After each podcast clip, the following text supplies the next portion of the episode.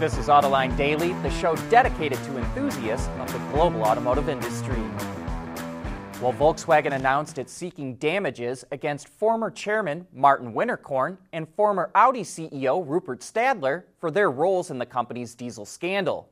VW launched a years long investigation into the emissions cheating and found that both Winterkorn and Stadler breached their duty of care, but it said it found no violations by other board members.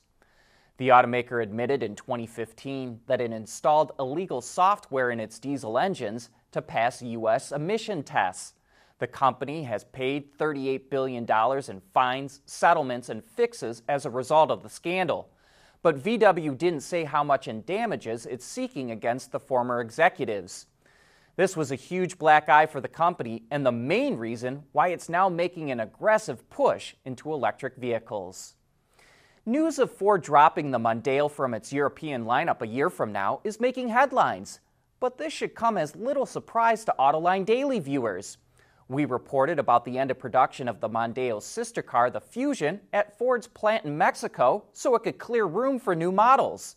That facility now makes the Mustang Mach E, Bronco Sport, and as we reported recently, it's gearing up for the new Maverick small pickup. It also used to make Ford's 2.5 liter hybrid engine, but that's being moved to Spain alongside existing engine manufacturing.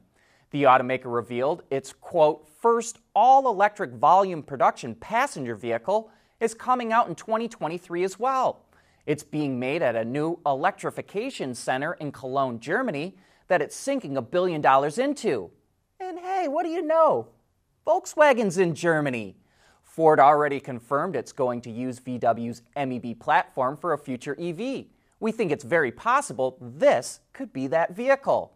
A second vehicle for the German facility is also under consideration. And speaking of that VW Ford tie up, here's a design sketch for the new Amarok pickup, which is said to be based on the next gen Ford Ranger. As you can see, VW is going for a rugged look with big, blocky fenders and a bold grille. It seems like development still has a long way to go before the truck comes out, but we'll have those details when they do come out. But that Amarok will never come to the U.S. market, and here's why. On Autoline After Hours yesterday, Hein Schafer, the Senior Vice President for Marketing and Strategy at Volkswagen of America, strongly hinted that they're looking at a full size electric pickup. Take a look at that. A new battery electric platform does open new doors for us, um, and it does kind of level maybe the playing field to a certain degree um, and does give us potentially the opportunity to either bring some sort of a small mid-sized pickup um, or maybe something even a little bit larger. Um, I think we're very aware that the US market is big on mid-sized SUVs too. You know, we've entered with Atlas and Cross Sport, so so it wouldn't be um, uh, you know it wouldn't be a miss remiss to to at, at potentially at some stage think about something larger on the BEV platform too. And if we do build a large SUV on the BEV platform, maybe a large pickup uh, might potentially also make sense.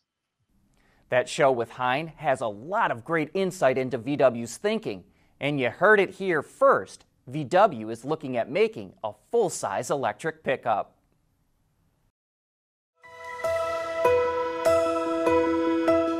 Autoline supports the automotive industry because it touches on all aspects of transportation. Whether it's trucks or trains or ships or planes, the auto industry keeps them on the road, on the rails, in the air, and on the seven seas.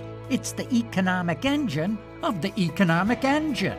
And that's why we're proud to say that Autoline is an advocate for the automotive industry.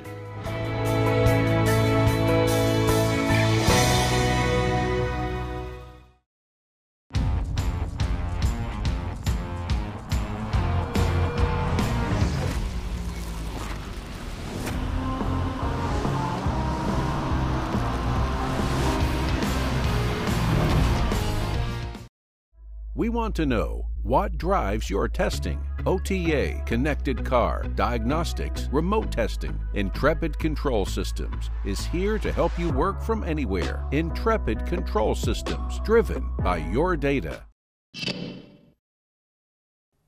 General Motors is adding two new board members, and they're interesting additions. In fact, you may have even heard of them before. Meg Whitman was the former head of the Hewlett Packard Enterprise And Mark Tatum is the COO of the NBA. That gives GM 13 board members, seven of whom are women, which is far and away the highest percentage of women in the global automotive industry. The Autoline stock index closed at 4,880, up 93 points yesterday, which is a 2% increase. Automotive retailers led the gain, dragged down slightly by EV battery suppliers. You know, a number of you have wondered which stocks are part of our index. There are over 80 of them, and we have the complete list in today's transcript. Automakers in the U.S. market will post their sales for March a week from today, and the numbers are going to look spectacular. Ward's Intelligence predicts sales will hit nearly 1.5 million vehicles, up 43% from a year ago. But of course, you have to remember that a year ago, large parts of the country were going into lockdown and sales took a nosedive. Even so, Ward says the SAAR will come in at 16.5 million, which is a decent number. Fatal crashes involving wrong way drivers is on the rise in the U.S. According to AAA, there were more than 2,000 deaths from wrong way crashes on divided highways between 2015 and 2018, an average of 500 per year. That's up a third from the 375 deaths annually between 2010 and 2014. The main factors involving wrong way accidents are drunk driving, older age, and driving alone. To help prevent these crashes, AAA recommends that alcohol ignition interlocks be installed in cars, more sobriety checkpoints, driver refresher courses for older adults, and more warning signs and signals. Another solution could be supplier ZF's wrong way inhibit system we reported on a few years ago. It warns the driver with audio signals, seat vibrations, and visual warnings on the dashboard if you're going the wrong way. If that fails to get their attention, it will bring the car to complete stop on the side of the road, turning on the high beams and hazard lights to warn other drivers.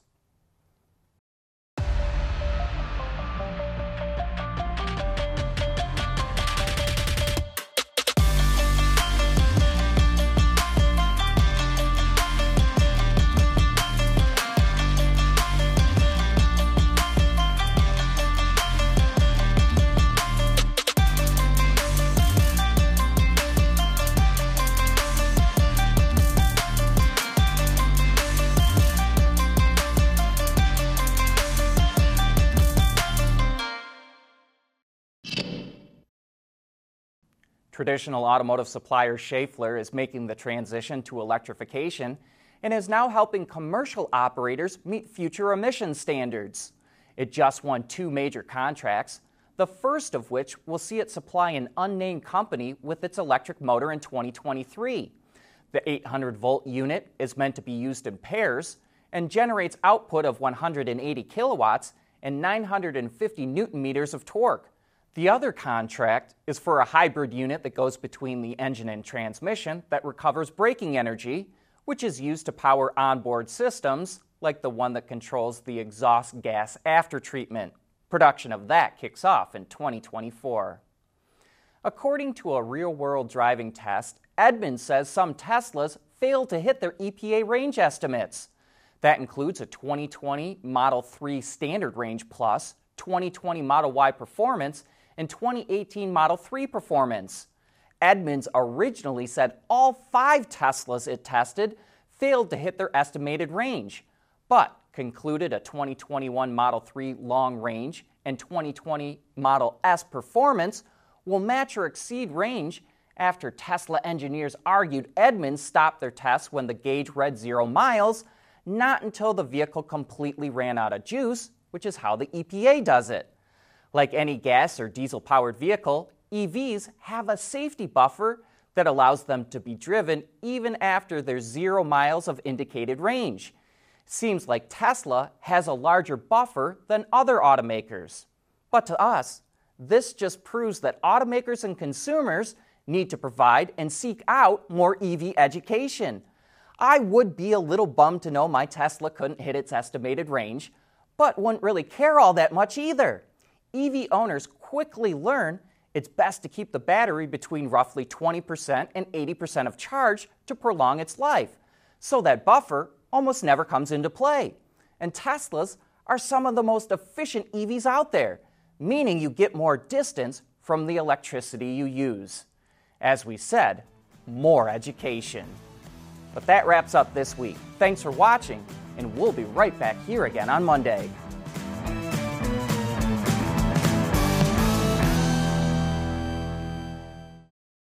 AutoLine Daily is brought to you by Bridgestone, solutions for your journey.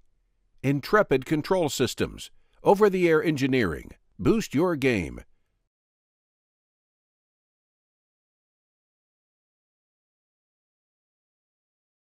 Wards is the industry leader for news, data, and analysis. That's why companies across the globe subscribe to our premium service, maybe even your own. Log in for subscriber access now. Check your company's intranet for details and rely on wardsauto.com to keep you informed.